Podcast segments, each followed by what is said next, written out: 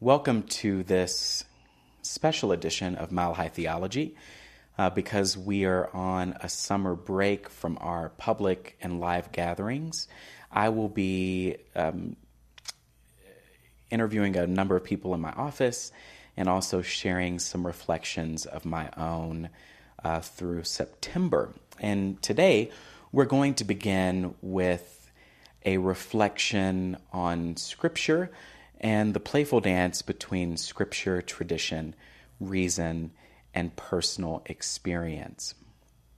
Some time ago, I came across a great devotional thought from the Society of St. John the Evangelist, which is a religious order of the Episcopal Church in Cambridge, Massachusetts. And this is the quote that I found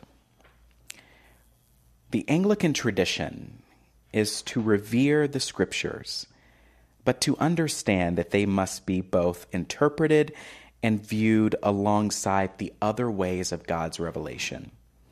To understand authority as a graceful synergy, that's a great, great term, a graceful synergy between scripture, tradition, reason, and experience. One of the questions that I um, enjoy hearing from people in my work as a parish priest is so what do we do about the Bible?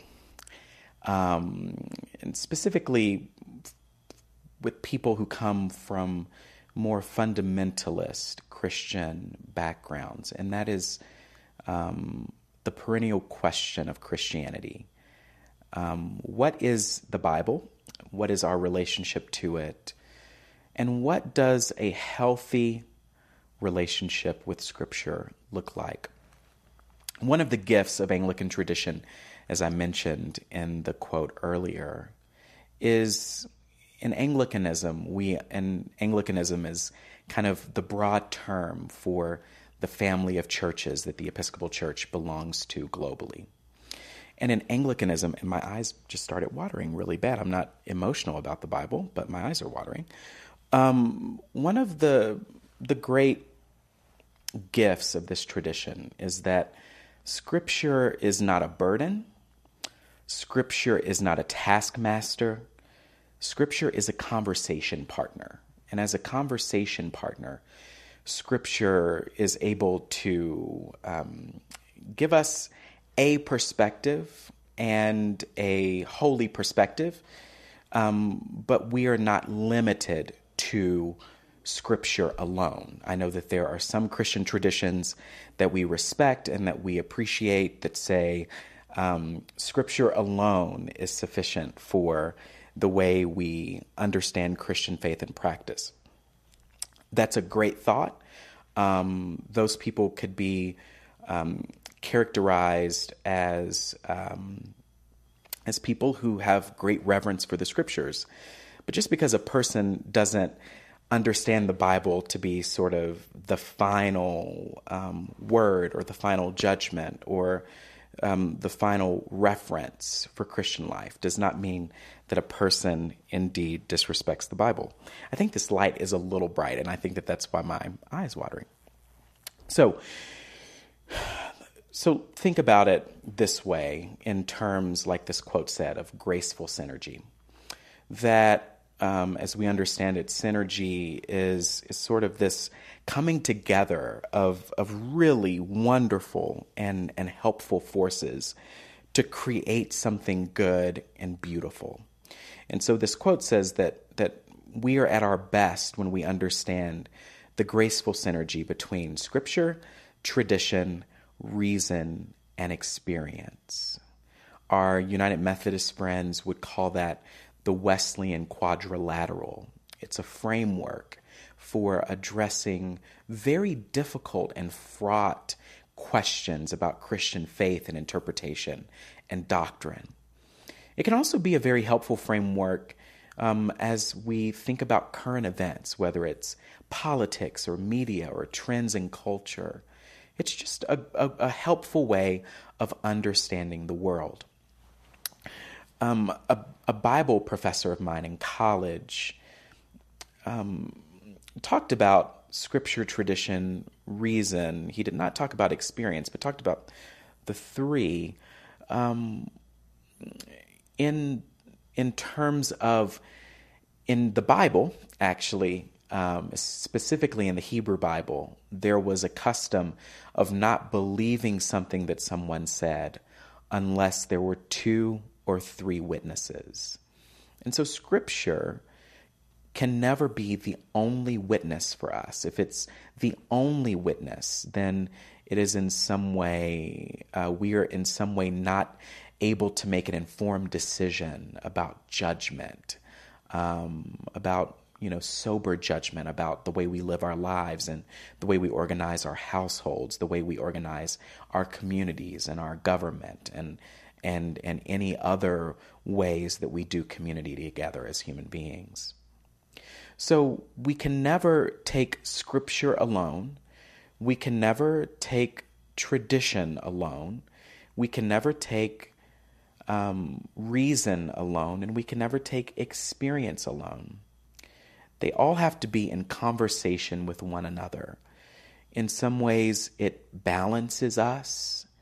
In some ways, it makes us more whole and more full as human beings.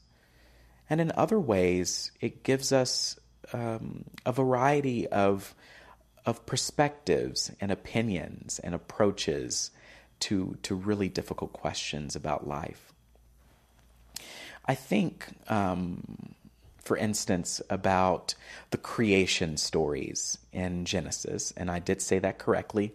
There are two creation accounts given in the book of Genesis, and that might scare some people who um, think of Scripture in a, in a literal way, but there's no reason to be scared of this.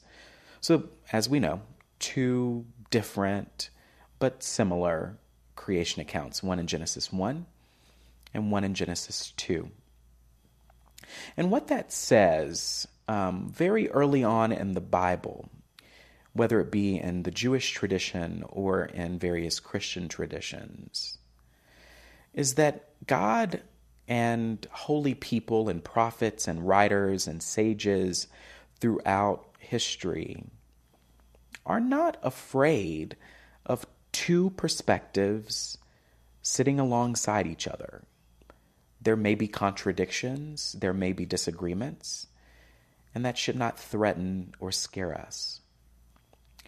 Uh, we are also taken to the New Testament and the way it's organized, at least in the West, with Matthew, Mark, Luke, and John. Four different um, accounts of the gospel of Jesus Christ. Yes, there is kind of one underlying message, but each gospel has its own flavor, its own ethos, its own feel, its own biases, just like any work of literature. And a helpful way, actually, about um, 10 years ago, I was reading a lovely book by Brian McLaren.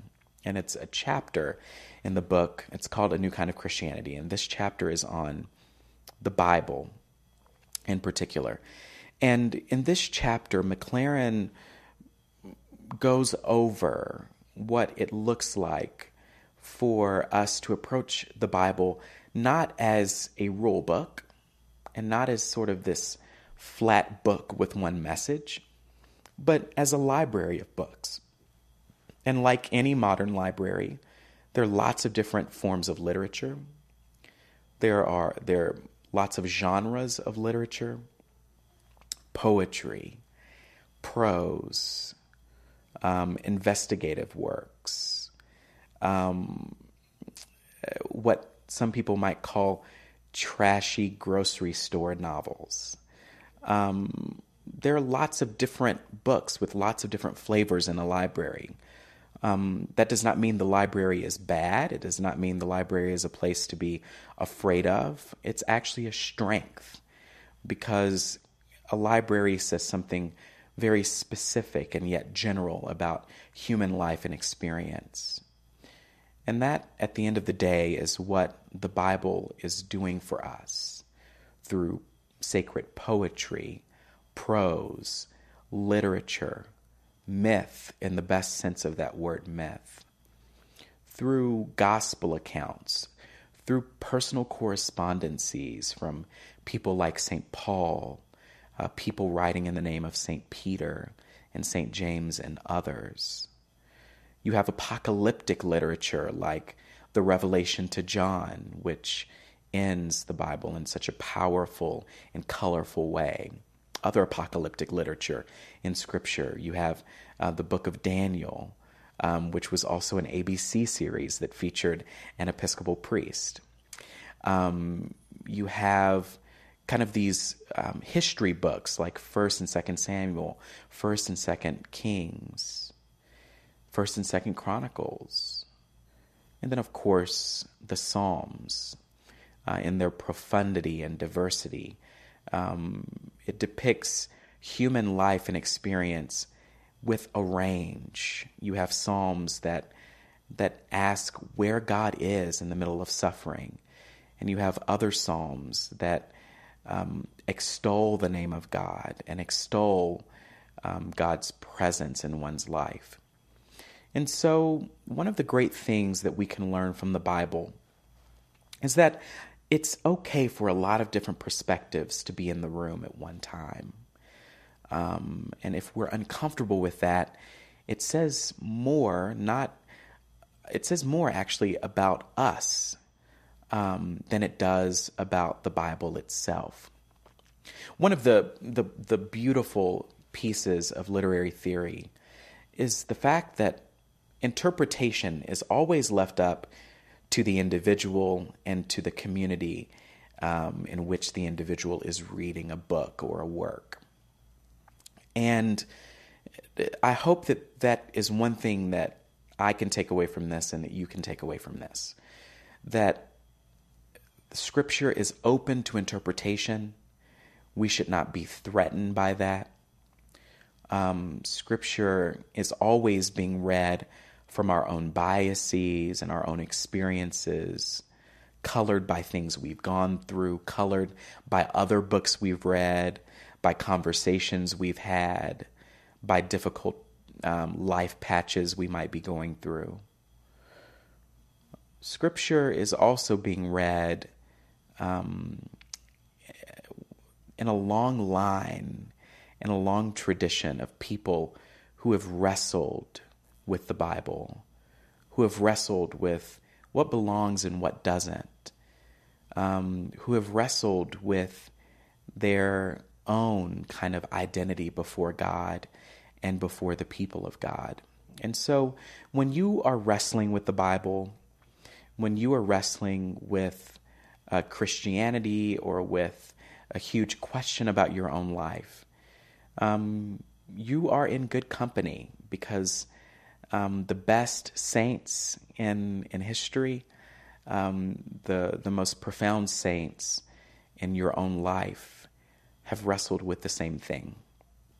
And so, I would invite you to to wrestle with Scripture, and in the words of this beautiful collect from um, the Book of Common Prayer, to hear, read, mark, learn and inwardly digest Scripture, that you might embrace and ever hold fast the blessed hope of everlasting life, which God has given you and has given all of us in Jesus Christ our Lord.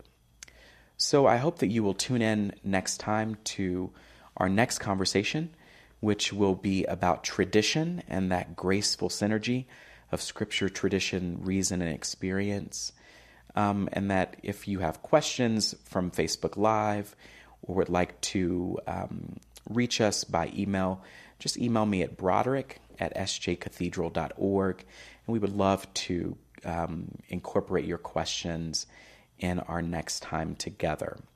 Also, a quick plug um, we have the author Austin Channing Brown, who will be coming to St. John's Cathedral on June 14th at 7 p.m please do join us. She's written a wonderful new book called I'm Still Here Black Dignity in a World Made for Whiteness.